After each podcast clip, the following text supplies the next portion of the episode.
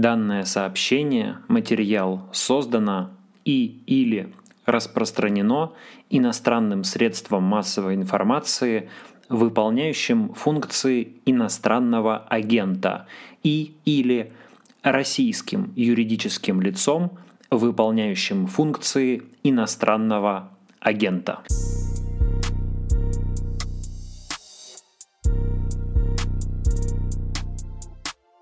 Добрый вечер, друзья. Меня зовут Дмитрий Колезев, я главный редактор издания «Репаблик». Это очередной «Репаблик Ток». И сегодня мы будем говорить с доктором исторических наук Олегом Витальевичем Хлевнюком. Олег Витальевич, добрый вечер.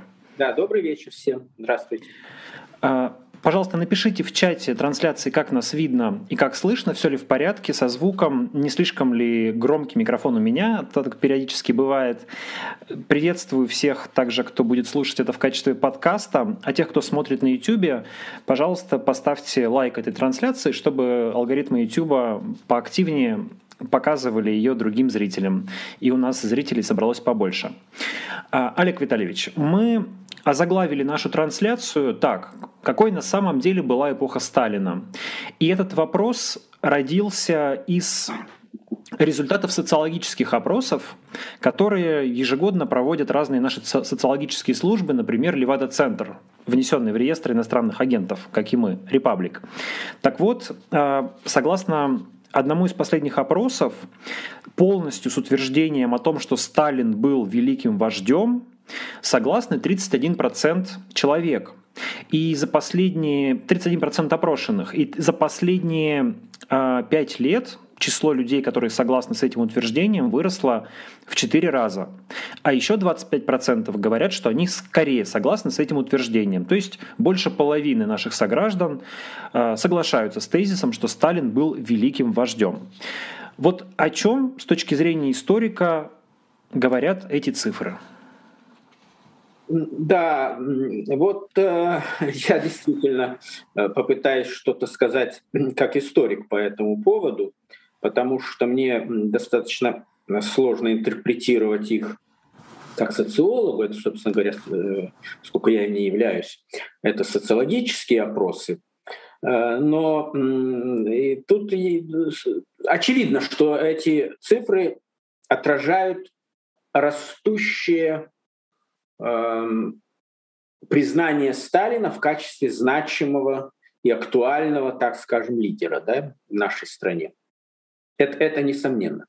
Но э, многие формулировки и ответы на эти вопросы меня, например, ну, так скажем, полностью не удовлетворяют и полностью, с моей точки зрения, не объясняют вообще э, суть, суть настроений. Но вот если бы меня спросили, меня не спрашивали, я не участвовал в таких опросах, но если бы меня спросили, был ли Сталин великим вождем, я бы сказал, да, был великим вождем, это правда, он был великим вождем.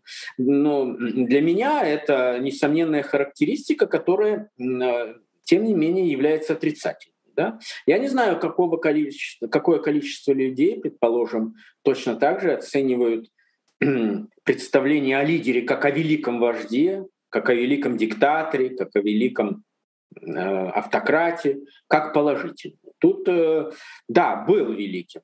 Хорошо ли это? Для меня это отрицательная характеристика, потому что в огромной череде разного рода э, великих вождей диктаторов и эм, как бы они ни назывались, э, как правило, все они э, оцениваются в тех странах, где они действовали, э, как правило, они оцениваются отрицательно. Потому что э, их методы удержания власти и ведения политики, их результаты их политики, они в значительной степени были отрицательными. Конечно, всегда в любой политике можно найти какие-то положительные аспекты. Понятно, что э, не бывает бывает, но не, так часто, э, исключительно э, от, от, отрицательной или исключительно положительной политики. Всегда, э, так сказать, эти моменты между собой э, каким-то образом взаимосвязаны, условно говоря, очевидно, что в лагерях сидели там несколько миллионов человек, но вместе с тем они что-то построили. Вот как, значит, вот построили, построили, значит хорошо? Нет. Почему? Потому что сидели в лагерях. Понимаете, в общем, тут, тут остается поле для огромного количества для огромного количества разного рода толкований, оценок и Э, разных, разных ценностных подходов. А, что касается вот меня как историка, то я бы отметил, что э, я уже занимаюсь э, эпохой Сталина достаточно давно, по крайней мере, больше 30 лет. И э, очень часто в тех высказываниях, которые мне попадают, я не слежу за этим, я скажу честно, я не слежу за этим специально, я стараюсь заниматься наукой, э, потоки сейчас огромные информационные, том, прежде всего научные, и еле хватает времени за тем, чтобы, для того, чтобы за ними, за этими потоками следить. Поэтому я раз, разного рода Э, политико-публицистические высказывания, как правило, игнорирую. Но иногда они все равно попадаются на глаза, иногда на каких-то мероприятиях, в которых приходится участвовать.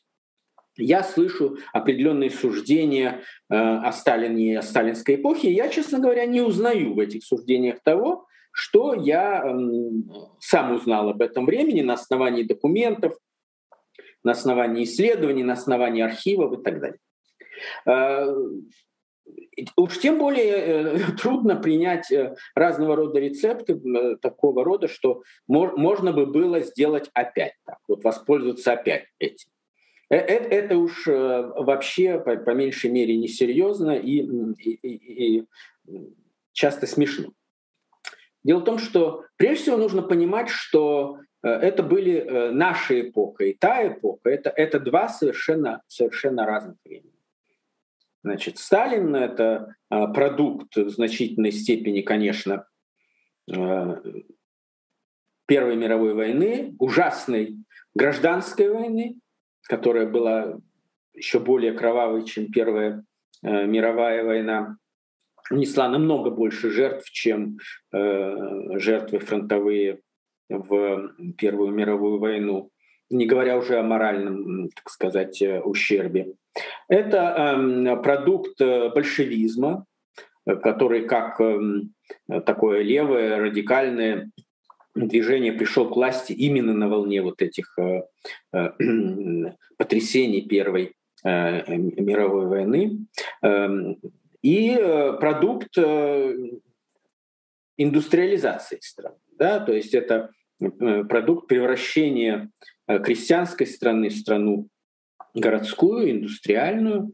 И, соответственно, э, эти, эти все задачи, они уже давно не стоят на повестке дня э, в нашей стране, в нашем обществе, да, и в большинстве э, других стран мира. Поэтому тут это, это приблизительно то же самое, что сказать, давайте мы примем на вооружение законы Хамурапи, например. Это все просто совершенно несерьезно. А, значит, э, ну, перечислив все эти, так сказать, объективные обстоятельства, которые привели э, Сталина к власти и, собственно, в какой-то степени определили его политику, я все-таки хочу сказать, что, конечно, сам он тоже очень многое внес в то, каким образом формировался его курс и его э, рецепты индустриализации. Он имел, например, совершенно очевидно ярко выраженную специфику. Индустриализацию проводило бы любое правительство, которое бы было э, в России, в Советском Союзе, так же, как индустриализацию проводило царское э, правительство до революции. Но Сталин предложил свою модель, с этой моделью стал э, значит, лидером, потому что каждый лидер нуждается в некой в неком своем политическом курсе. И эм, как, как вот э, оценивать э, его, предположим, э, индустриальный курс? Первая пятилетка, как хорошо знают историки, она полностью провалилась, принесла огромную эм, относительно созидательный эффект, но в большей степени разрушительный. Коллективизация, большой скачок, Э, утрата значительного количества ресурсов, в том числе эм, человеческих и так далее. Поэтому уже во второй пятилетке сам же Сталин отказывается от своей собственной политики, между прочим, демонстрируя то, что даже в рамках сталинской системы могут быть разные модели той же самой индустриализации. О чем это нам говорит? Это нам говорит, по крайней мере, о том, что просто так сказать, вот как хорошо он провел индустриализацию, было бы, прямо скажем, опрометчиво. Э, э, это касается, касается всех остальных э, периодов, периодов его правления.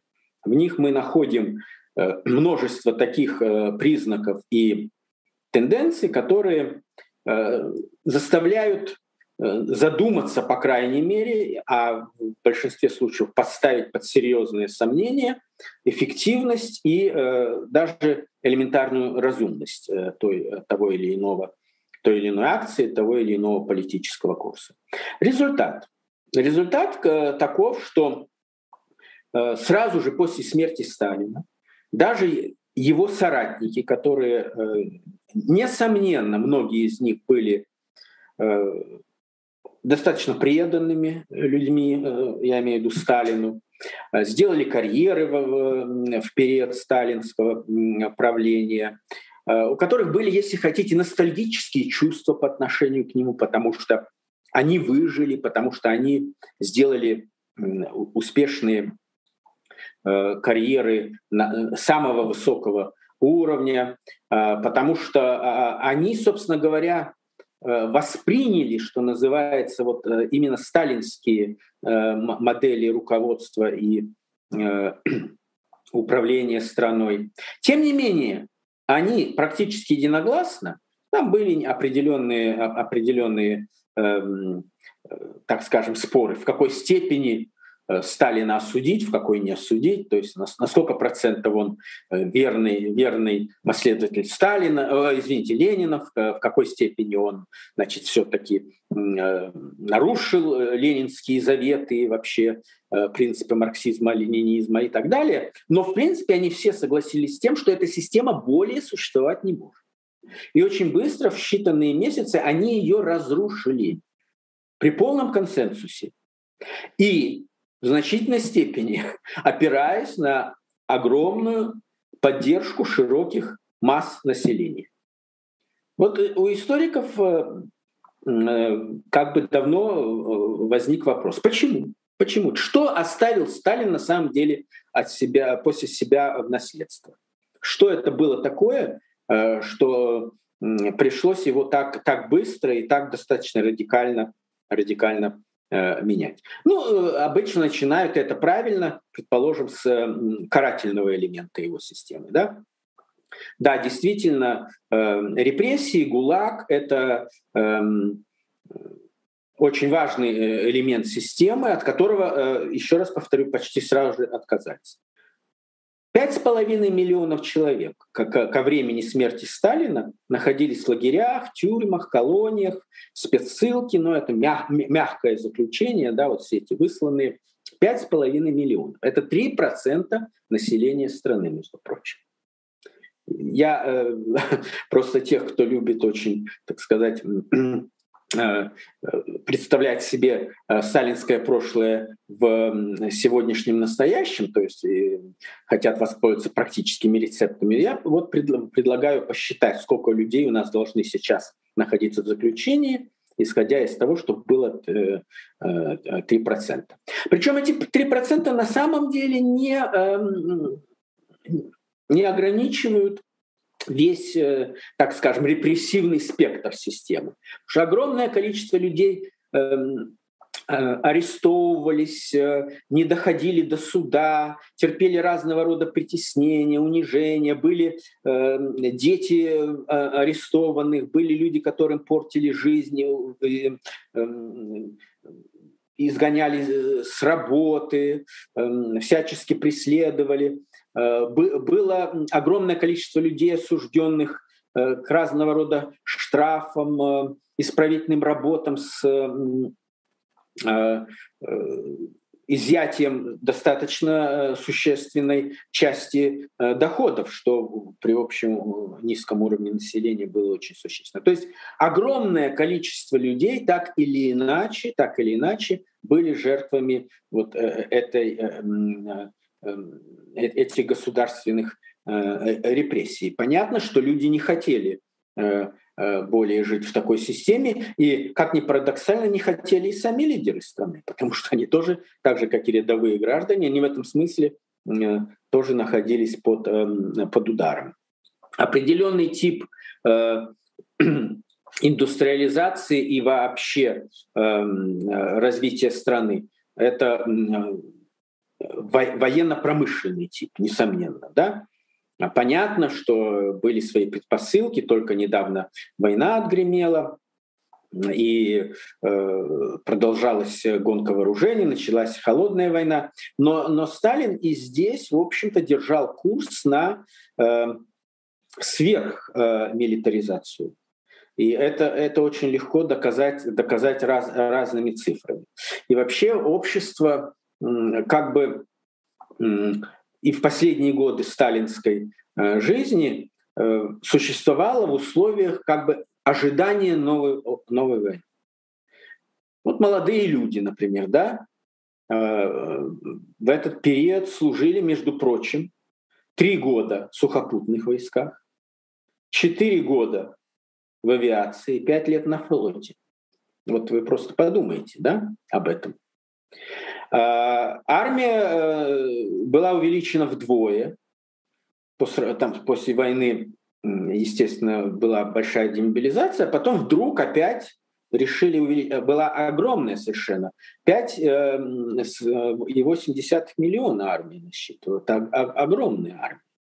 Огромные программы перевооружения, строительство и создание новых видов вооруженных сил и так далее и тому подобное, на что уходили огромные средства.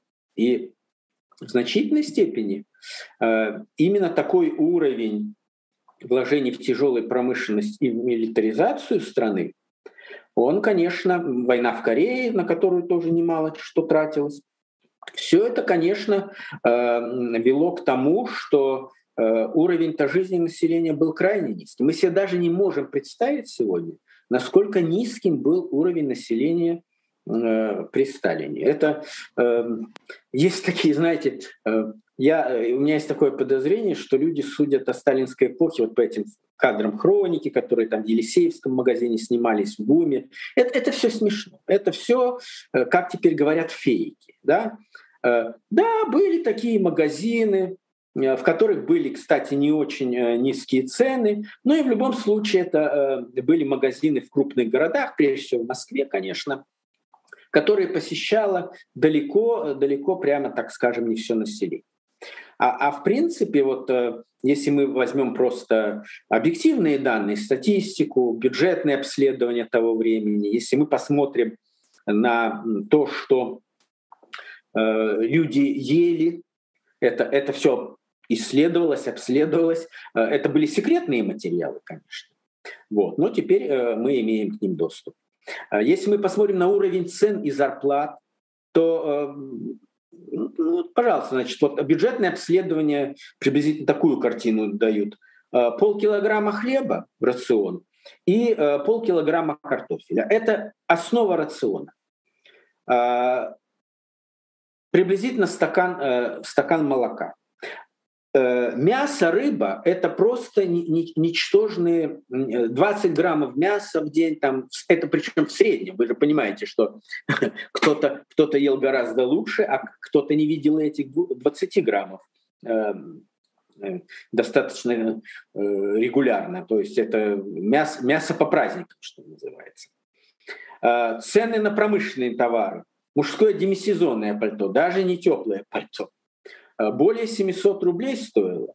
Это при средней заработной э, плате в этот период, это я беру все цифры на момент смерти Сталина, где-то порядка 680. То есть вы должны были за простейшее письмо, э, пальто, извините, э, э, товары были, прямо скажем, разного качества и э, это, это не скрывали. Если вы поднимете печать ту же, то вы увидите, э, как э, критиковалось качество товаров. То есть вы должны были среднюю зарплату, а очень многие получали гораздо ниже зарплату, как вы понимаете, отдать просто за, за одну пальто такого, ну, так скажем, пусть, пусть обыч, обычного, обычного качества. Жилье 4,5 метра квадратного на человека приходилось. Причем это во всех, буквально во всех э, э, типах домов. А ведь э, огромную часть фонда жилищного составляли бараки, разного рода общежития, абсолютно неблагоустроенные. Канализация только в 40% э, жилого фонда была. Э, центральное отопление в 26%. То есть нужно было отапливать все это. Эм, люди, э, э, водопровод был 46%, то есть, в общем, э, водопровод был достаточно большой, большой редкостью, да? Посчитайте, прикиньте, что такое 4,5 метра в очень часто не, не, не, не очень хорошо выстроенном и оборудованном жилье. Конечно, сталинки, сталинки дошли до нашего времени и как бы но сколько, сколько людей жили в этих Сталинках? Это, это очень незначительный процент населения. А, в общем, а, люди испытывали очень реальные, серьезные, большие э, трудности. Олег Витальевич, а вот хочу уточнить, но действительно такие цифры, они как бы развенчивают миф о каком-то прекрасном благополучии сталинского времени и с, из нашего времени выглядят ну, иногда ужасающе. Но если сравнивать их с цифрами других стран в тот же период, то насколько Советский Союз отставал от Европы, от Соединенных Штатов Америки? Отставал существенно от, э, конечно, прежде всего э, промышленно развитых стран. По уровню потребления это была страна достаточно отсталая, э, Советский Союз. И э, на этот счет есть документы, в том числе есть соответствующие документы Центрального статистического управления, э, когда, собственно говоря, на основании этих документов новое руководство, которое пришло к власти после Сталина, оно, собственно, уже и разрабатывало свою социальную политику. Поэтому резко усилились э, вложения в Э, э, жилищное строительство, над хрущевками сейчас все потешаются, но это была революция. Потому что при Сталине строили жилья в несколько раз меньше, чем стали строить при Хрущеве. И э, э именно эм, из-за этого был очень существенный жилищный дефицит. И именно благодаря этому э, после, после Сталина все-таки э, достаточно значительное количество людей получили все-таки жилье. Да, оно было качественно не, не, не очень хорошим, там, хотя многие простояли до сих пор, только сейчас сломают и так далее. Но, но в принципе это была революция, если хотите, и люди, въезжавшие в пусть маленькую, но отдельную квартиру, в которых были все-таки какие-то удобства и так далее, это, конечно, была, была революция в быту. А, э, Образование. Конечно, очень много было сделано для развития образования, э, и э, при Сталине в том числе, и и понятно почему, да, это вообще развитие образования, оно необходимо для э, индустриального развития страны, для, и в конце концов для наращивания того же оборонного или военного потенциала. Э, но тоже давайте не будем забывать, что, э, в общем-то, существовала политика достаточно существенного ограничения получения образования. Образование ведь в старшей школе при Сталине вот с 40 -го года до, до потом это только уже в 56-м, по-моему, отменили, оно же было платное, причем оно было совсем, совсем, совсем не дешевым. А, вот э, в 40 э, году, когда ввели вот это платное образование, ну, по многим причинам, в том числе одна из причин Э, заключалась в том, чтобы э, дать больше э, рабочей силы вот в промышленность и так далее, чтобы люди, люди и прежде всего молодежь уходила на работу в промышленность, потому что производительность труда была не очень высокая, рабочих рук нужно было много. Вот в школах Москвы и Ленинграда 200 рублей в год стоило, между прочим, образование, а во всех остальных э, городах и селах 150 рублей в год. Ну вот, чтобы было понятно, что это такое, среднегодовой доход в деревне на душу населения составлял 100 рублей. А обучение в старших, в старших классах школы, я когда называю эти цифры, речь идет о старших классах школы, конечно, да, э, было 150 рублей. Вот.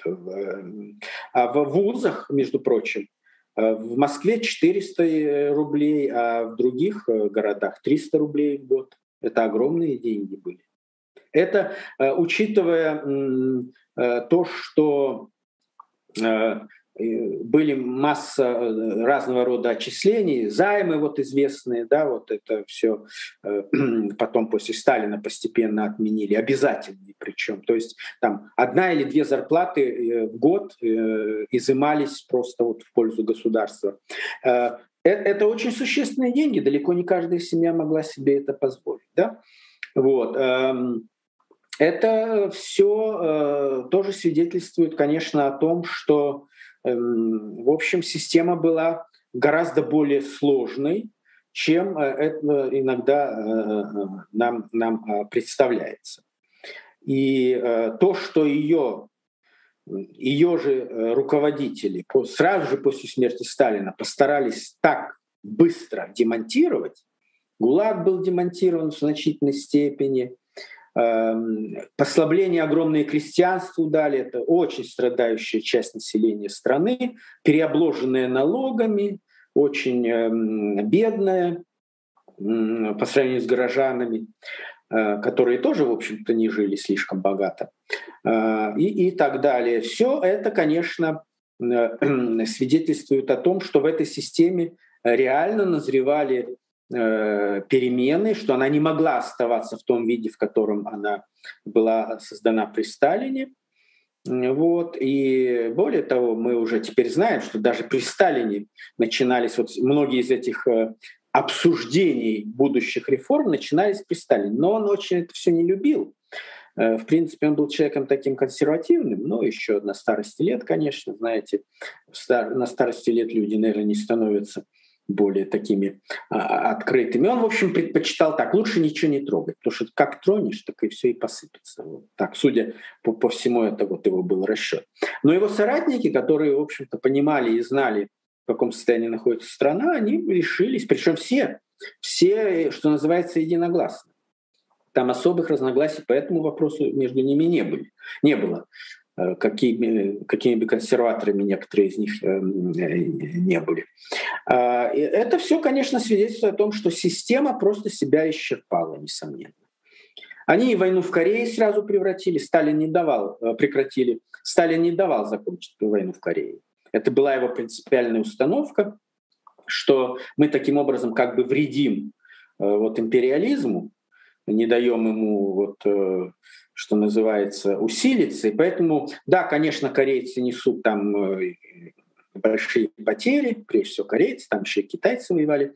Но, тем не менее, это вот как бы жертвы на алтарь вот, э, социализма, на алтарь борьбы с империализмом и так далее. А сталинские соратники в считанные месяцы заключили перемирие, которое, в общем, фактически положило конец этой очень кровопролитной, очень чувствительной для корейского народа, прежде всего, э, войне.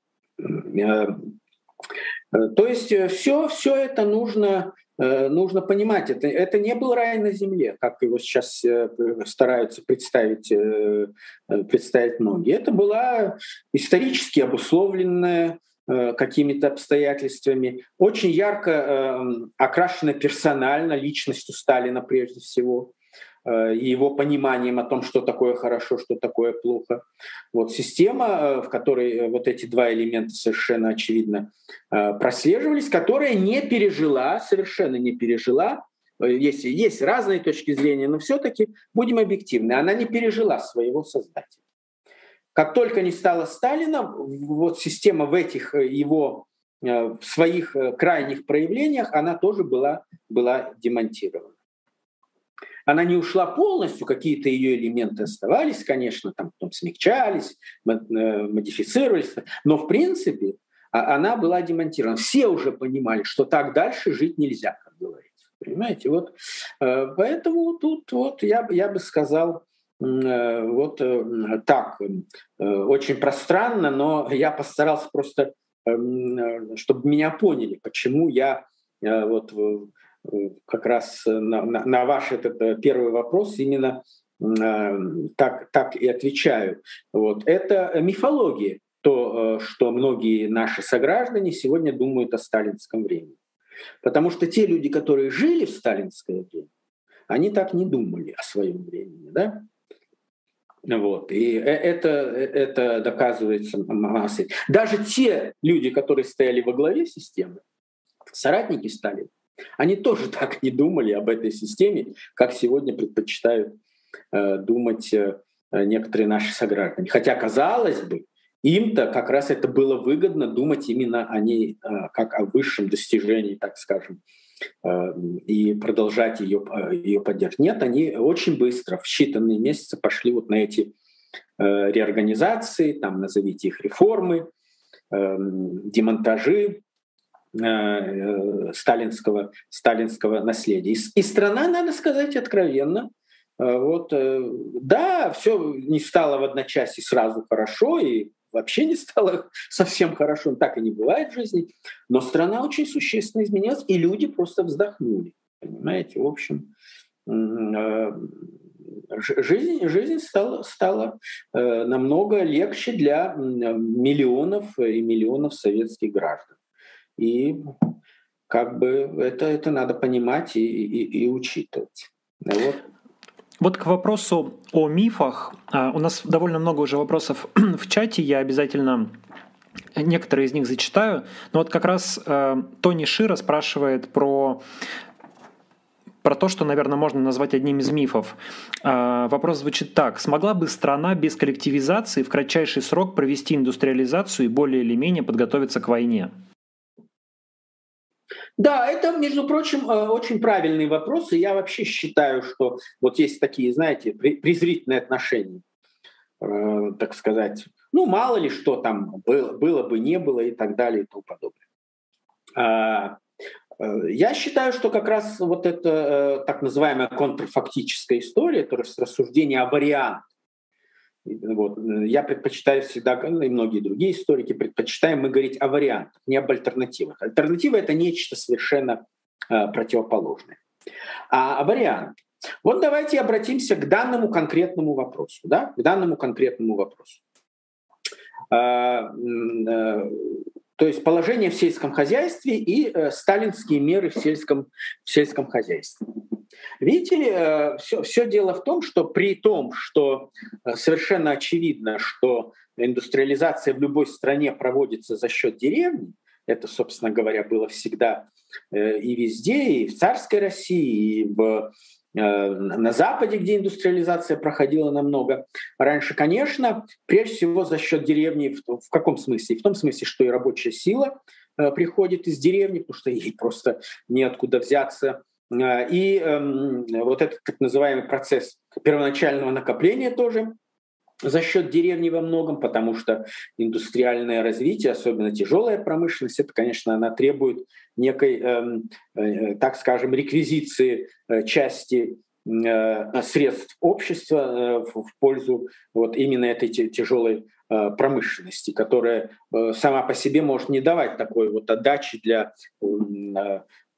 повседневности э, человеческой жизни. Вот. Сталин предложил э, проект, э, проект коллективизации. Эм, вы знаете, до, до этого был проект коллективизации на основе, извините, индустриализации на основе НЭПа, да? То есть личные хозяйства эм, будут существовать деревни, будут давать определенные накопления, которые государство будет в виде налогов э, э, перекачивать в, в индустрию, и таким образом будет все это расти. Сталин сказал нет. Это был его лозунг, и он, собственно говоря, на его основании вошел в категорию вождей, да? захватил власть фактически в стране вот благодаря этой своей политике. Он сказал, нет, мы вот э, э, построим э, коллективные хозяйства и, соответственно, создадим базу для вот, концентрации всех ресурсов в руках в руках государства, и таким образом очень много вложим сил и средств в индустрию, причем сразу. И на этом, вот на этой идее была построена первая пятилетка. Это сталинская идея. Сталинская идея. Форсированная индустриализация, подкрепленная насильственной форсированной коллективизацией. За счет э, полной экспроприации крестьян, крестьян как собственников. Практически полной. Да, но эта политика провалилась. Когда говорят, можно ли было иначе, да, конечно, можно, потому что сам Сталин потом сделал иначе. Дело в том, что когда э, вот, вот этот его так называемый большой скачок, его потом китайцы повторят, между прочим. Это, к сожалению, это очень свойственно разного рода авторитарным режимам, которые не очень э, часто хорошо ориентируются в том, что такое экономика, и они очень мотивированы на э, политические методы решения всех проблем, в том числе экономических. А экономика, она политику, так сказать, особенно не жалует. У нее есть свои закономерности э, развития. Так вот, эм, чем все закончилось? Все закончилось, как э, известно, тем, э, что э, в условиях массовой экспроприации крестьянских хозяйств, связанной в том числе с ликвидацией так называемых кулаков, ну это отдельный разговор, там сколько среди них было кулаков на самом деле, связанные с невероятной перекачкой ресурсов из деревни в город, с массовой закупкой оборудования э, за границей, в частности, воспользовались тем, что на Западе был кризис, и западные страны очень охотно продавали э, оборудование. И, и, и, кстати, и специалистов, специалисты приезжали оттуда на работу в СССР также. Вот эту конъюнктуру тоже использовали эм, стали одновременно строить огромное количество, вот этот широчайший фронт капитального строительства. Э, к чему это, короче говоря, привело? Я просто не... На эту тему есть много литературы, поэтому я очень такими общими мазками. Это привело к огромному голоду, потому что сельское хозяйство оказалось в значительной степени разрушено. Поголовье скота э, всех, всех видов э, сократилось несколько раз. Урожайность сократилась. Э, общая ресурсная база сельского хозяйства, в том числе ту, которую можно было изъять на нужды индустриализации, резко сократилась. Выкачивали, что называется, последнее. Это привело к голоду к страшному. Историки до сих пор спорят, там 5-7 миллионов, ну хорошо, пускай 5, пускай даже 4, мало что ли, да. Никто, э, кроме того, не знает об отдаленных последствиях, что огромное количество людей просто болели, были, стали инвалидами и так далее. Вот. Э, и это привело к тому, что был кризис и в индустриальном строительстве. По всем основным параметрам первая пятилетка не была выполнена даже приблизительно. 17 миллионов тонн э, значит, э, чугуна выплавили на самом деле 6 миллионов это, это такой э, в индустриализирующейся, в индустриализирующейся экономике это очень важный такой показатель именно производства чугуна, стали и так далее. Вот. Почему? А, да потому что размазали эти ресурсы чисто политическими решениями по огромному количеству э, объектов. Э, ни один из них, э, вернее, далеко не все из них были пущены э, в действие, то есть давали отдачу и, и, и так далее. То есть средства были в значительной степени а, потеряны.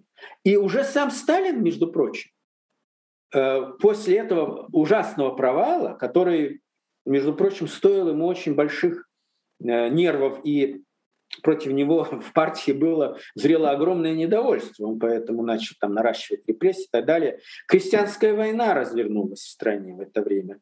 Например, в 30 году Э, э, несколько миллионов крестьян э, бунтовали, создавали там отряды, разные органы самоуправления и так далее. Рабочие, рабочие бунтовали. Да, вот там мы знаем теперь об ивановских стачках и демонстрациях, но были, аналогичные разного рода забастовки и так далее в других районах страны и так далее. Стало ясно всем, в том числе даже Сталину, который сам был творцом этой политики и держался за нее э, до последнего, стало ясно, что что-то нужно менять. Э, что именно ну, изменили? Во-первых, резко сократили темпы индустриального, то есть перестали вот это вот размазывать эти ресурсы на огромное количество объектов, их сосредоточили на э, отдельных объектах, ключевых. Во-вторых, дали крестьянам возможность просто всего-навсего обзавестись своими индивидуальными хозяйствами. И это уже спасло не только крестьян от голода, но и накормило значительную часть страны, потому что в этих маленьких хозяйствах, которые занимали всего-то 5% от общих площадей, производилась большая часть э, по сравнению даже с колхозами, э, мяса, молока, овощей и так далее и тому подобное. То есть а, э, они накормили страну и себя. Это, конечно, ничего не гарантировало в дальнейшем, но э, таких э, острых кризисов не было. Поэтому, когда говорят, а можно ли было обойтись без коллективизации, я всегда спрашиваю, а какую коллективизацию вы имеете в виду? Например, коллективизацию периода первой пятилетки, когда создавались коммуны, эм, у крестьян забирали коров, сводили их на э, колхозные фермы, где они дохли совершенно благополучно. Или все-таки мы имеем э, в виду другую коллективизацию – тоже, э, прямо скажем, не, не, не, не идеальную, мягко говоря, но тем не менее более умеренную, которая позволила деревне хоть как-то вздохнуть, которая хоть как-то позволила крестьянам накормить себя и, и город, между прочим, тоже. А какую мы коллективизацию имеем в виду? Давайте тогда, тогда разберемся. Да? И это не, не маловажный вопрос, это, это очень существенный вопрос. Частные личные хозяйства крестьянские, которые были фактом э, хозяйственной жизни страны э, до кончины Сталина и, ну, и после, правда, Хрущев на них открыл тоже охоту, будучи достаточно, между прочим, лояльным сталинистом во многих отношениях, э, они накормили страну, если хотите. А огромную роль они сыграли в годы войны, например. А, вот. Поэтому надо всегда говорить очень конкретно. История — это очень конкретная наука, очень конкретно. Без какой коллективизации не могло быть индустриализации? Без коллективизации первой пятилетки или без э, аграрной политики второй, третьей и последующей пятилетки. Коллективизация первой пятилетки принесла совершенно очевидный и несомненный вред стране. Это, собственно говоря, признано всеми, ну, в том числе у нас прекрасная школа историков-аграрников была всегда, э, и они разработали эти проблемы. Я вспомню там, Виктора Петровича Данилова, эм, Ивницкого, эм, э, Зеленина. У нас отличная была всегда аграрная школа, которая показала, что на самом деле из себя... Э, это очень научные, выверенные работы, что на самом деле из себя представляла коллективизация первой пятилетки. Это просто подрыв производительных сил страны. И постепенное выруливание, очень болезненное, потому что уже очень много было потеряно, во-первых, из этой ситуации в последующие годы, очень непоследовательное, все время с возвращениями к этой э, крайне радикальной политике и так далее, потому что эти элементы левачества из сталинской политики никуда не ушли, конечно, но тем не менее, вот жизнь заставляла э, Э, поэтому вот, да, вопрос правильный, но вот ответ на него такой, что э, можно было иными методами, это тоже было бы неприятно, это тоже было, имело жертвы, и вообще индустриализация во всех странах про, про, так сказать, требовала, к сожалению, определенных жертв. Это, как мы знаем, эту раннюю индустриализацию, скажем, в английскую и так далее. Но, тем не менее, надо быть историками, надо подходить ко всему очень конкретно. Э, есть политика, скажем, условно говоря, политика первой пятилетки, есть, условно говоря, политика второй пятилетки. И они достаточно разные. Вот какую вы политику имеете в виду, когда говорите, что можно ли было без этого обойтись? Вот. Если вы имеете в виду политику первой пятилетки, то сам Сталин показал, что без нее можно было обойтись, потому что второй пятилетки он проводил уже все-таки иную политику. Вот еще одно довольно устойчивое мнение, связанное с эпохой Сталина, то, что и сам, мол, был аскетом, как это обычно говорят, после себя оставил там что-то, кители, сапоги, и другим воровать не давал. Была ли коррупция при Сталине, и насколько сам он был аскетичен? Ну, конечно, Сталин не был, не был аскетом. Это, это, это легенда. Он э, был, э, он не, проявлял интереса к золоту, бриллиантам, к счетам в швейцарском банке. Вот. Он вообще плохо понимал, что такое деньги, потому что был на полном государственном обеспечении и Э, даже э, в мемуарах его э, дочери есть такой фрагмент, я, по-моему, не ошибаюсь, что отец не очень понимал ценность денег, что, что на них можно купить и так далее, в общем. И он, собственно говоря, был на полном государственном обеспечении. Поэтому назвать, назвать его аскетом достаточно сложно. Он э, э, по-своему любил э, красивый образ жизни, такой мелкобуржуазный, если хотите, да, вот, то есть дачи многочисленные, которые были в его распоряжении, в том числе южные дачи, да, там всегда был большой очень штат сотрудников э, на этих дачах. Э, и самая известная, конечно, дача это Кунцевская, но помимо этого было большое количество, где-то порядка, по-моему, полутора десятков других дач, которыми пользовался Сталин в разных районах страны. Ну, это Подмосковье в основном и, и на, ю, на юге, там на Северном Кавказе и в Крыму. Вот.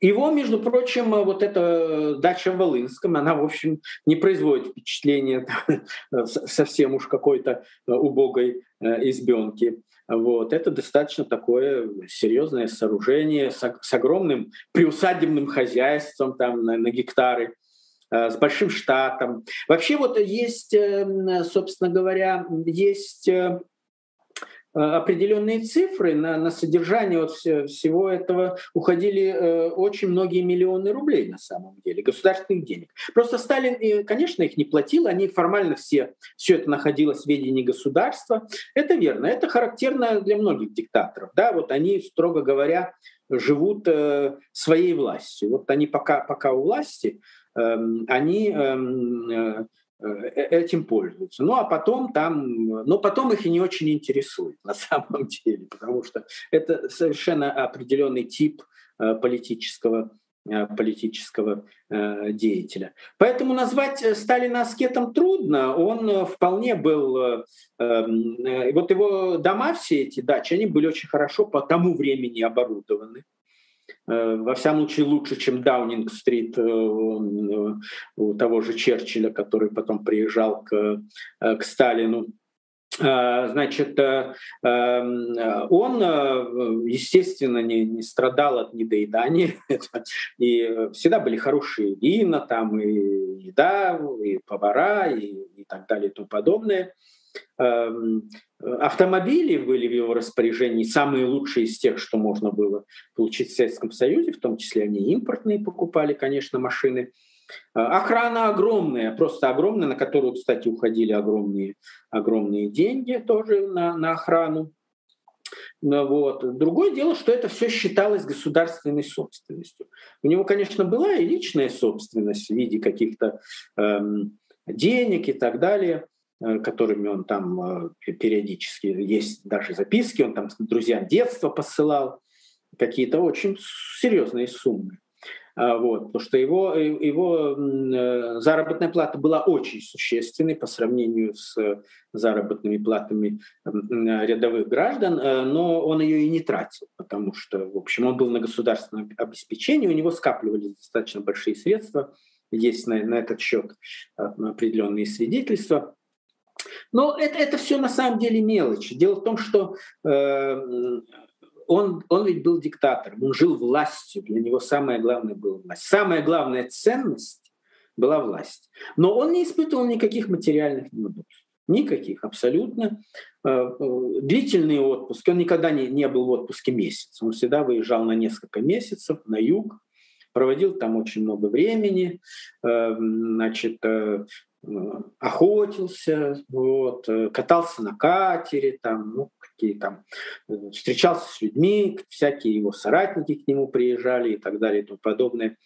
Эм, нет, он не был, он не был аскетом, он, он не был нуворишем, конечно, вот, по своим э, замашкам, это, это верно. И вообще это все как бы было немножко другое поколение. Но он, он не был ни бедным человеком, ни, ни, ни, никогда не испытывал никаких э, серьезных материальных трудностей. Даже в самые такие тяжелые годы, там, когда он, скажем, в Сибири был в ссылке, все-таки при царском правительстве их э, э, ну, обеспечивали уж куда лучше, чем потом сами они это делали по сравнению к своим противникам. Вот. Э, а как... что касается коррупции в системе? Коррупция в системе, конечно, была очень сильная. На эту тему сейчас есть большое количество э, работ, э, построенных на материалах архивов, на материалах, материалах э, в частности, ну, прокурорских, там, МВД и так далее и тому подобное. Были очень серьезные кампании по борьбе с коррупцией. И, ну, вы даже, вы даже знаете, вы откроете просто журналы того времени, несмотря на то, что, конечно, это все как бы считалось э, не очень, не очень э, э, э, здорово об этом говорить, но тем не менее умалчивать об этом было нельзя, потому что люди все это знали. Да, вот. Ну, это отражалось и в поговорках, знаете, блат выше совнаркома. Вот это очень распространенная поговорка того времени. Что такое ЗИС? Это не автомобиль, это знакомство и связи. Да, вот это, значит, огромное количество было эм, разного рода эм, арестов по поводу эм, э, по коррупционным делам. Но они касались только эм, определенного слоя номенклатуры. И вот если мы возьмем послевоенный период, ну, до войны чистка, чистка номенклатуры, она была э, мотивирована политически да, они тоже злоупотребляли. Э, злоупотребляли, и есть на этот счет документы, довоенные чиновники, они э, злоупотребляли властью, материальных злоупотреблений было немало. Не, не, не и уже была очень распространенная теневая экономика, между прочим, уже до войны. Это не нужно думать, что это характерная черта брежневского периода. Нет, это очень сталинский э, феномен теневая экономика, очень сталинский. Есть масса на, на этот счет документов. И я написал статью об одном э, э, таком нелегальном предприятии, очень значительном, которое э, осваивало огромные частные предприятия, по сути, да не по сути, просто частное предприятие, которое осваивало огромные строительные предприятия, огромные эм, капиталовложения и, в общем, э, э использовала коррупционные связи с чиновниками, там у них даже своя, своя охрана была. Вот. И они действовали очень э, долго, их э, буквально накануне смерти Сталина э, из-за глупости погорели. Они там, один из членов этой Э, команды, пожал, э, он не знал, они даже э, рабочие не знали, где они работают, они не знали, что это частное предприятие, они были уверены, что это государственное, так сказать, предприятие. И они, один из них пожаловался куда-то и стали разбирать и выяснили, а, смотрите, что это это не единичный случай. Вот. Эм, поэтому эм, коррупция была достаточно значительной. А, но в послевоенный период мы наблюдаем иную тенденцию.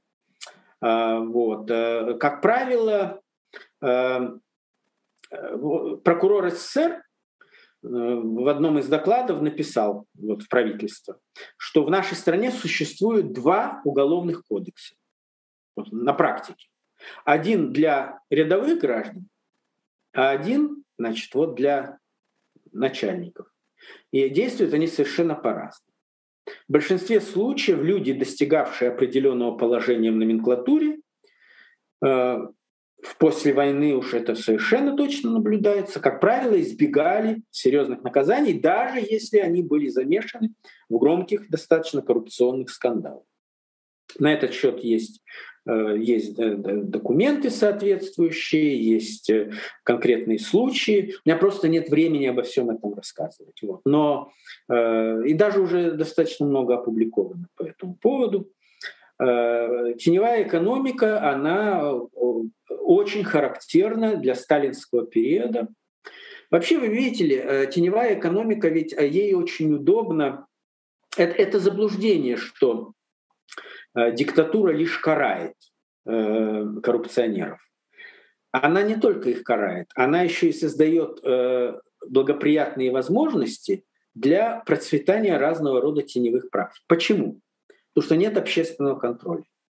Никто, никто не поднимет скандал. Собственно говоря, все эти случаи выяснялись только в том случае, если сам по себе бюрократический аппарат каким-то образом в силу каких-то причин вот начинал, э, что называется, самоочищаться. Да, там одного другого выявили, посадили, посадили почти никого, вы, э, э, сняли с должности, там выговор по партийной линии объявили и так далее.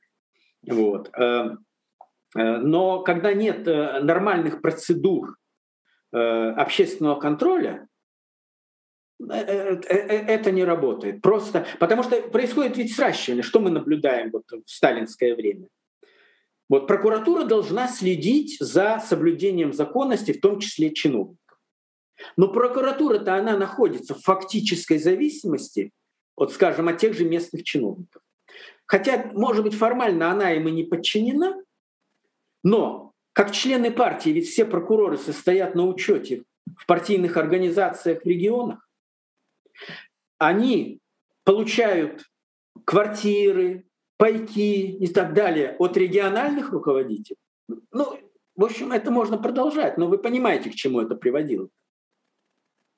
Вот. Поэтому это такая была эм, э, не э, э, во всяком случае это, э, так сказать, эм, э, применительно, по крайней мере, к поздней сталинскому периоду, это, конечно, картина Э, представление о том, что это была не коррупционная эм, и, эм, так скажем, э, абсолютно дисциплинированная и основанная исключительно на должностных, э, действовавшая исключительно на должностных инструкциях модель, это эм, не соответствует действительности, абсолютно не соответствует. На эту тему есть литература, кстати. А, звук, звук. У вас э, Да, да, извините, ага. Олег Витальевич, э, у нас в последние годы история, которая, ну, в общем-то, раньше, остав... раньше была уделом историков или публицистов, или людей, которые об этом спорили, просто интересуясь этим, но теперь она все больше превращается в нечто актуально политическое.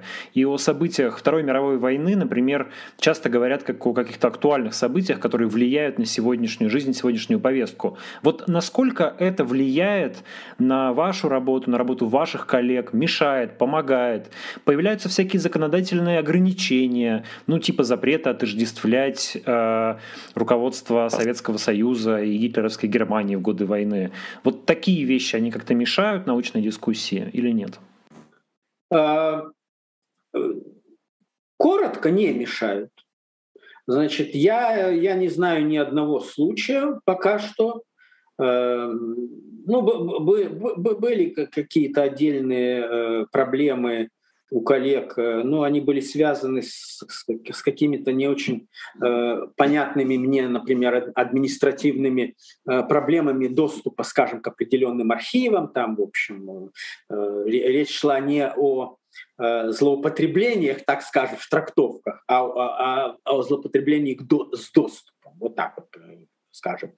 Коротко скажу, нет, нет, не мешает. Дело, но историки, знаете, э, в большинстве, если, если речь идет об ученых, то они, конечно, люди достаточно консервативные и, если хотите, осторожные, ну в каком в профессиональном смысле. Да, если, если ты хороший э, настоящий ученый, то ты человек а, а, аккуратный в своих суждениях, и ты э, Эм, избегаешь разного рода размашистых утверждений, не основанных на фактах. Вот.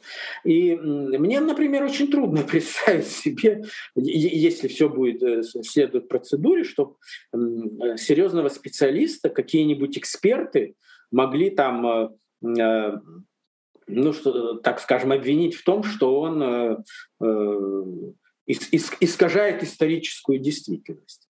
Вот. В лучшем случае это может все вылиться просто в научный спор трактовок тех, тех или иных фактов. В общем, коротко, коротко говоря, э, я, например, в своей работе не чувствую никаких э, проблем в этом отношении. Я пишу то, что считаю нужным э, писать. Я пишу так, как я вижу эту ситуацию. Что касается отождествления нацизма и сталинизма, ну, вы знаете, на, на эту тему есть научные работы, не на тему отождествления, а на тему сравнения, конечно. Есть, по крайней мере, несколько, несколько работ, и они у нас в, в, в, в России они есть. Вот есть книжка за, за, за, фас, за фасадом, по-моему, тоталитаризма, или вот как-то так она называется, в издательстве Распенса время вышло, это такой сборник, который, это сравнительные исследования разных сторон Э, сталинской диктатуры и э, нацистской диктатуры. Вот.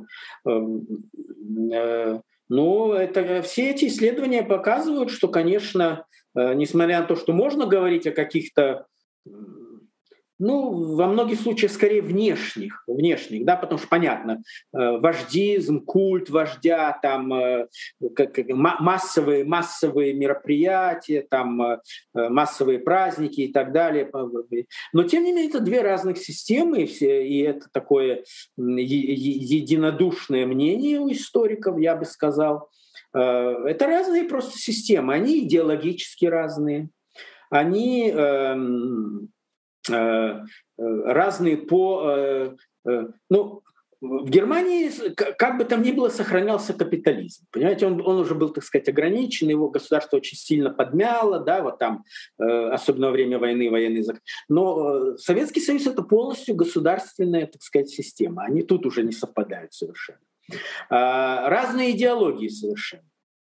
Интернационализм, Пусть э, понятно, что любая идеология, она имеет отклонения, и на практике э, мы, мы видели, что в эпоху интернационализма там было немало антисемитизма или еще чего-нибудь подобного.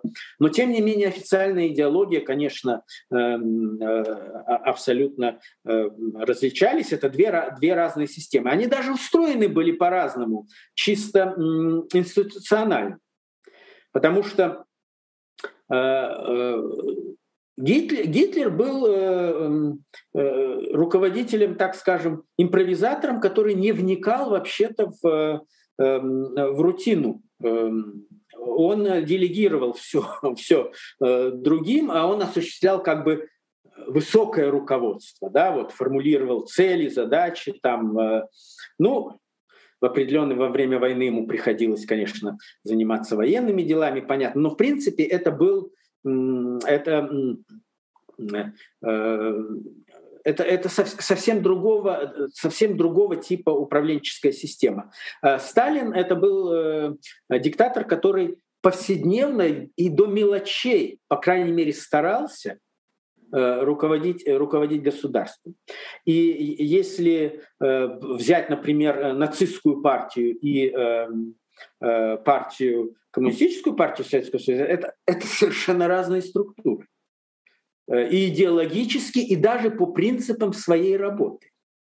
Понимаете? И на эту тему есть достаточно много работы. Это только, я, я не знаю, против кого такие законы направлены, но э, собственно говоря... Мне, мне кажется, что в первую очередь э, под их действия могут попасть люди, которые занимаются вопросом раздела Польши, потому что а. вот этот такой болезненный момент, 39-й год, э, ну, не буду пересказывать, понятно, о чем Да, речь. да, ну, я понимаю, я понимаю, что начало войны это... Нет, ну, тут тоже, э, собственно говоря, тут тоже нет у историков э, споров. Э, несомненно, что войну начал и инициировал Гитлер, и если бы не Гитлер, то э, Первой, Второй мировой войны не было. Э, Сталин в этом смысле шел ну, можно сказать, в фарватере, вернее, он шел в фарватере предложенных ему Гитлером обстоятельств. То есть он делал определенный выбор, понимая, что фюрер настроен достаточно решительно. Да, вот. это, это не были равноценные игроки в, в, одной, в одной и той же игре. Э, очень характерно, между прочим, поведение Сталина в польских событиях. Ведь он дотягивал, э, он, он, несмотря на очень настойчивые призывы э, нацистского руководства, он до последнего момента не хотел э, вступать в польскую кампанию. До последнего момента. Он дотянул уже до, до, до того момента, когда стало совершенно очевидно, что э, Польша э, э, на, на, на, краю пол, на краю полного разгрома. Он, он все прекрасно понимал, он многие вещи боялся эм, э, предпринимать, и здесь у историков нет. Э, другой вопрос. Есть разные, и они будут продолжаться, эти споры в какой степени эта политика союза с Гитлером была обоснована, э, чего она больше дала вреда или пользы, позволила ли она реально эм, э, эм, оттянуть военную угрозу, э, какую роль эта политика сыграла в, э, в эскалации э, э, э, Второй мировой войны, это, эти споры будут продолжаться, это нормальные научные споры, а так же, как ведутся споры по поводу Мюнхенского соглашения, э, которое сыграло, между прочим, тоже очень важную роль в, вот в этом приближении Второй мировой войны. И, и, ну, я, я бы сказал, что большинство здравомыслящих историков эм, в общем, относится, так скажем, к, этому, э, к, этим, э, к этим событиям, как, э, мягко говоря, не, эм, не вполне выверен. Так, так как Запад себя повел в Мюнхене, так же как Сталин себя повел в переговорах с Гитлером, здесь было допущено много ошибок, непонимания, и э, недооценки, если хотите, э, э, нацизма и, и, и Гитлера. Вот. Э, да, по этому вопросу будут, будут приводиться какие-то аргументы, может быть, какие-то новые материалы будут э, появляться. Ну, уже есть то, что сейчас есть, это уже совершенно очевидно, что Сталин в этом, в этом так сказать, э, нечаянном союзе, ведь до, до этих событий вообще ничего не предрекало, отношения это были не очень хорошие. В этом нечаянном союзе он, конечно, был ведомым. Это Гитлер ему написал, что вот прими моего там э, э, министра иностранных дел, и тот прилетел с этими вот. А у Сталина были э, определенные опасения, он на них отреагировал так. Вот многие считают, что он на них отреагировал ошибочно, и это сыграло свою роль в том, что эм, э, потом э, было такое тяжелое начало войны. Э, многие считают, что это э, в тех предложенных условиях может быть э, была такая более нейтральная и возможная линия, было трудно э, предвидеть, э, как будет. Ну, есть, конечно, точка зрения, что это вообще, так сказать, эм, шедевр э, и высшее достижение советской дипломатии, ну, не знаю, может ли быть высшим достижением дипломатии акции, предложенные тебе твоим несомненным противником. Сталин прекрасно понимал, что рано или поздно с Гитлером придется, придется столкнуться. И играть в этих условиях на правилах, э, на принципах, предложенных тебе твоим идеологическим, стратегическим, военным противником, не знаю, не знаю. Тут есть, э, тут есть о чем рассуждать. И эти споры, вот они идут в литературе. Это нормально. Тут э, я не вижу никаких, э,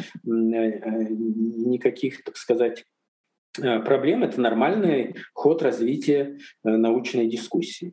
И они не закончатся, эти споры, до тех пор, пока будет интерес к Второй мировой войне, к, к этим событиям, они, они будут продолжаться. И можно в этом ни минуты не сомневаться.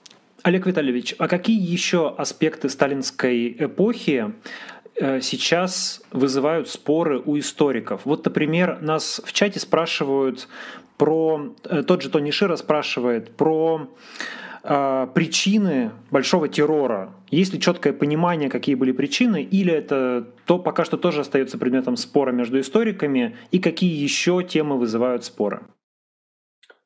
Ну да, это вот коллега правильно спросил, потому что до недавнего времени э, э, вот именно э, факторы, причины большого террора, э, понимаемого не как чистка номенклатуры, как это, знаете, долгое время, э, это хрущевская традиция, речь шла о том, что были репрессированы партийные работники, руководители и так далее. А после того, как архивы открылись, мы поняли, что на самом деле э, вот эти чистки номенклатуры, так назовем их, это капля в море. Это, условно говоря, при общем количестве порядка более полутора миллионов арестованных в эти неполные два года, э, да даже не, не, не два года, а год, год с небольшим, э, было порядка полутора или одной из шестидесятых миллионов арестовано. Из них вот эти номенклатурные работники, ну это несколько десятков тысяч человек. То есть это просто э, капля в море. И если бы все ограничилось только э, э, этими номенклатурными работниками, то вообще бы мы никогда террор не назвали бы большим. Это была бы просто обыкновенная чистка, которой было, которых было немало Э, в истории сталинского периода. А, и э, вот когда стало ясно, что это такое массовое явление, и оно обрушилось на рядовых граждан страны, вот тут-то и стали э, вопросы, а почему это и как это произошло, и как это объяснить, да? почему вот так широко чистили. Ну, извините за это слово, почему так широко расстреливали, арестовывали, уничтожали людей, вот так скажем. И э, тут, тут столкнулись на, на определенном этапе две точки зрения. Первая точка зрения, э, ее представляли, э, скажем, ученые, которые стояли на, на позициях, условного говоря, тоталитарной концепции, которые говорили о том, что существует, что эта система была централизованной, что она не могла без террора существовать и так далее. Поэтому вот э, это было естественное следствие вот этой, этой системы. А, тут сразу же, правда, возникал вопрос, а почему она не могла вот существовать без, э, без таких э, крайних мер именно в 1937-1938 году? Да? Другие годы тоже был ужасный террор, но такого, то, что происходило в 1937-1938 году, когда за два года только по официальным данным почти 700 тысяч расстреляли, да да не за два, а вот я еще раз повторю, за год с небольшим. То есть каждый день приблизительно полторы-две тысячи человек расстреливали. Каждый день, каждый день, каждый день. Это трудно себе представить просто. Вот, э, значит, эм, встал вопрос, а, значит, все-таки были какие-то еще как общая объясняющая модель, э, это понятно, да, вот э, понятно, что авторитарные режимы, диктатуры держатся на, на подавлении и на на репрессии. Да? Но конкретно, почему вот э, э этот всплеск в 1937-1938 году, почему это все время не шло вот как-то вот так вот, более не менее равномерно? Вот. И здесь вот в свои, так сказать, свои эм, копеек, если хотите, вставили западные ревизионисты. Вот они стали... Ну, это потому, что, в принципе, центр э, вообще не, не контролировал этот процесс, это все на местах, вот это вот был такой произвол и так далее и тому подобное. Тоже мало чего объясняло, почему же тогда именно в 1938 году произвол случился, и как могли вот эти вот местные руководители, которых первых, кстати, поставили к стенке, и арестовали. Как это они смогли арестовать, э, организовать этот террор, который продолжался э, и после того, как почти все они были арестованы. А там сменилось по несколько, по несколько э, составов этих региональных руководителей.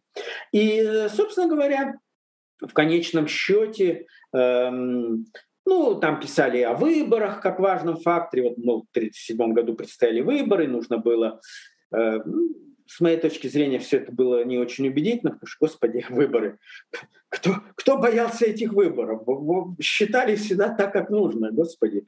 Это же э, совершенно очевидно. Люди бросали бюллетени, но считали-то их не люди, считали те, кто э, потом вынимал эти бюллетени. Никакой угрозы режиму это не представляло, для того, чтобы арестовать полтора миллиона, для того, чтобы провести хорошо выборы, просто смешно. Ну и в конце концов, вот я считаю этот спор завершенным. Это моя позиция.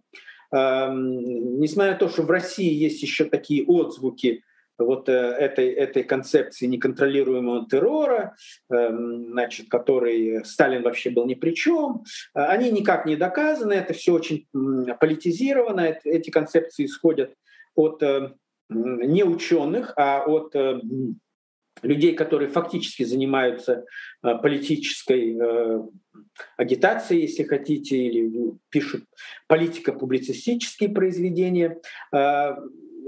Большинство э, серьезных историков, которые многие годы э, посвятили изучению этой э, проблемы, сходятся, конечно, сегодня более не менее на том, что речь идет о целенаправленной, это доказано документами, целенаправленной акции, которая состояла из нескольких операций против так называемых антисоветских элементов, против национальных контрреволюционных элементов.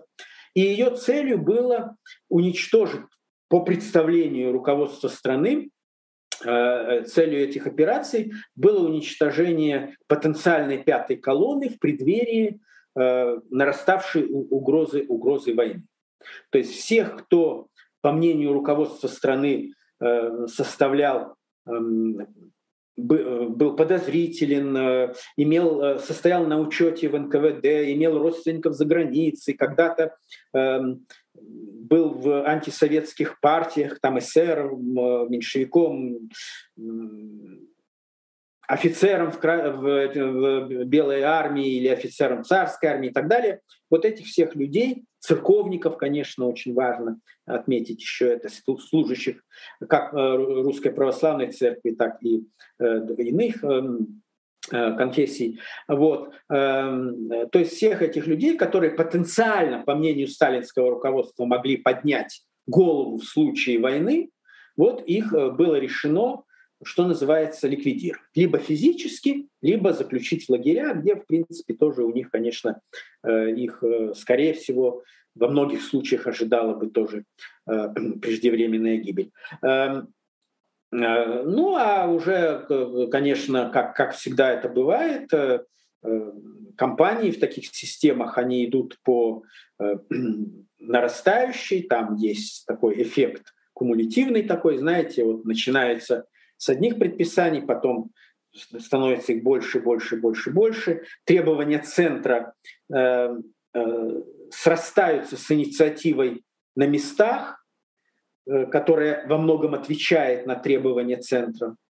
И э, этот ком, вот, знаете, как, вот с горы катится, вот такой маленький сначала, э, маленький снежок какой-то, вот мокрый снег, и он обрастает, обрастает, обрастает, и уже э, превращается в огромную глыбу снега э, и льда, и в результате, в общем, э, э, под, под удар попадают уже все. И те, кто на учете в НКВД состояли, и те, кто не состояли, и те, на кого выбили какие-то эм, показания из арестованных, и те, на кого и не выбивали этих показаний, а просто их арестовали, потому что нужно было план выполнить и те, кто фамилии какие-то неподходящие носил, вот заканчивается твоя фамилия на «и», а у, а у меня план не выполнен по польской операции. Вот я тебя и арестовал. А, ты не поляк?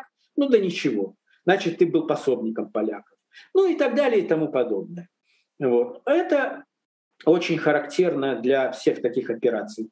А о, а, о сугубо централизованном характере таких операций свидетельствует, кстати, и выход из террора, который мы сейчас очень хорошо э, о нем знаем, изучаем его, в том числе благодаря э, архивам, которые э, э КГБ, которые открылись в, ряде республик бывших советских. Выход из террора, который произошел в считанные дни, точно так же централизованно, как и начался. Вот. То есть какой-то там инерции, длинного раскачивания, ничего не было. Вот отдали приказ, и он в мгновение ока прекратился.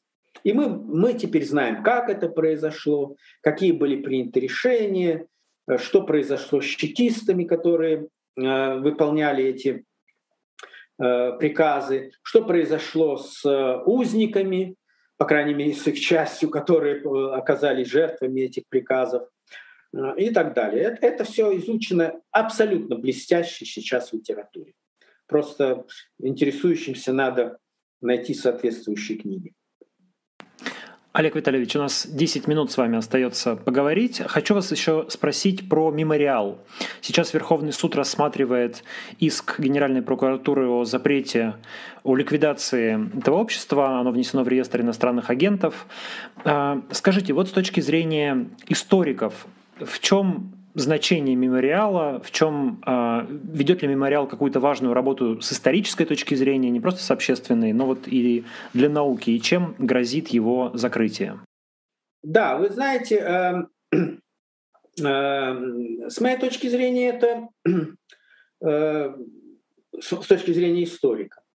Это э, оно еще не принято, поэтому я не хочу, я надеюсь, оно не будет, это решение принято. Но, по крайней мере, я бы так сказал, это эм, э, излишняя, излишняя, э, излишняя инициатива, потому что, в принципе, эта структура имеет определенные традиции и заслуги, и так вот просто решать такие вопросы, мне кажется, не, не, непродуктивно и, и непонятно, я бы так сказал.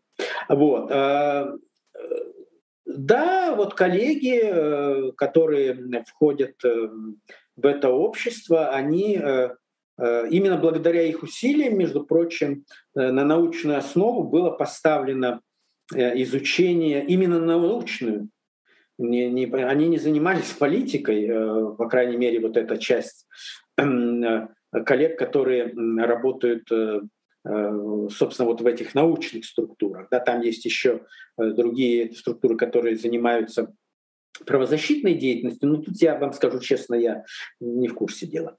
Вот. Благодаря их усилиям были подготовлены очень серьезные труды, научные, подчеркну, труды. Они сумели собрать очень важный архив, очень большую и существенную библиотеку, в том числе из таких эм, малотиражных изданий. Она очень специализированная, конечно, эта библиотека, но в этом, в этом ее ценность. И у меня просто, я даже не хочу думать, что может произойти, если мы потеряем эм, э, эту библиотеку, этот архив. Надеюсь, что, по крайней мере, э, такой угрозы нет. Но вот, значит, э, э, сделано очень многое, конечно, и это уже назад не отыграешь. Большое количество опубликовано документальных изданий, исследований. Эм, вот э, эм, то, что мы знаем и о массовых операциях 1937-1938 года, то, что мы знаем о коллективизации ее, точнее, вот, э, репрессивной составляющей, то, что мы знаем в, о послевоенной, э, послевоенных репрессиях, э, то, что мы знаем о реабилитациях, э, то, что мы знаем э, о э, жертвах террора, и этот список можно продолжать. Э, очень велика, велика э, роль э, вот коллег, которые вот, работают в мемориале. И, конечно, эта работа будет продолжаться, даже при самом плохом сценарии. Вот это, как говорится, тут тема не исчерпано, и это ну, все равно будет изучаться. Причем я хочу подчеркнуть, что я, когда э, называю эти работы, это все научные работы. Это не какая-то там э, публицистика, не какая-то там пропаганда, агитация, это научные работы, справочники совершенно первоклассные. Вот они э, первыми сделали, например, справочник по системе лагерей в СССР, который, в общем, это настольная книга огромного количества историков. Это очень важная, важная э, книга справочного характера, где можно найти информацию о каждом лагере, существовавшем в стране, о э, архиве этого лагеря, где он находится, кто его возглавлял, сколько там было э, заключенных на том или ином этапе и так далее. Очень ценные, ценные издания. Или такие же издания о, э, это биографические э, большие справочники о сотрудниках э, органов госбезопасности, вот, на протяжении большого, большого периода. Тоже очень ценные издания, которыми пользуются многие ученые, но не только ученые на самом деле.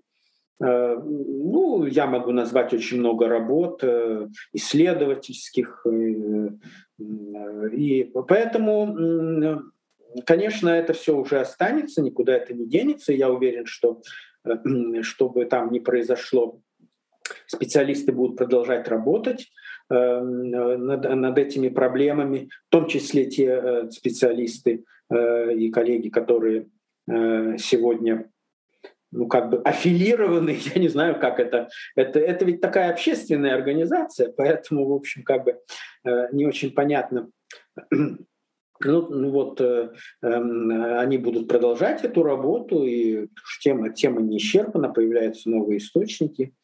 Вот, э, поэтому э, вообще, знаете, ничего на самом деле запретить нельзя. Это, э, это иллюзия. Рукописи не горят, как сказал один известный э, э, человек. И э, это все, как говорится, я, я бы так сказал, что-то это очень такое все сиюминутное, как-то без, без э, вот, раз-два возникло. Ну, э, думаю, думаю, что всерьез, поскольку мы сегодня говорим о науке, я, я, я не думаю, что Э, это перечеркнет то, что уже сделано, и это не помешает э, тому, чтобы продолжать э, работу, которая была, была проделана. Вот это, я, в этом я уж совершенно, совершенно уверен, что и рукописи не горят, и что архивы рано или поздно открываются. И просто надо жить долго.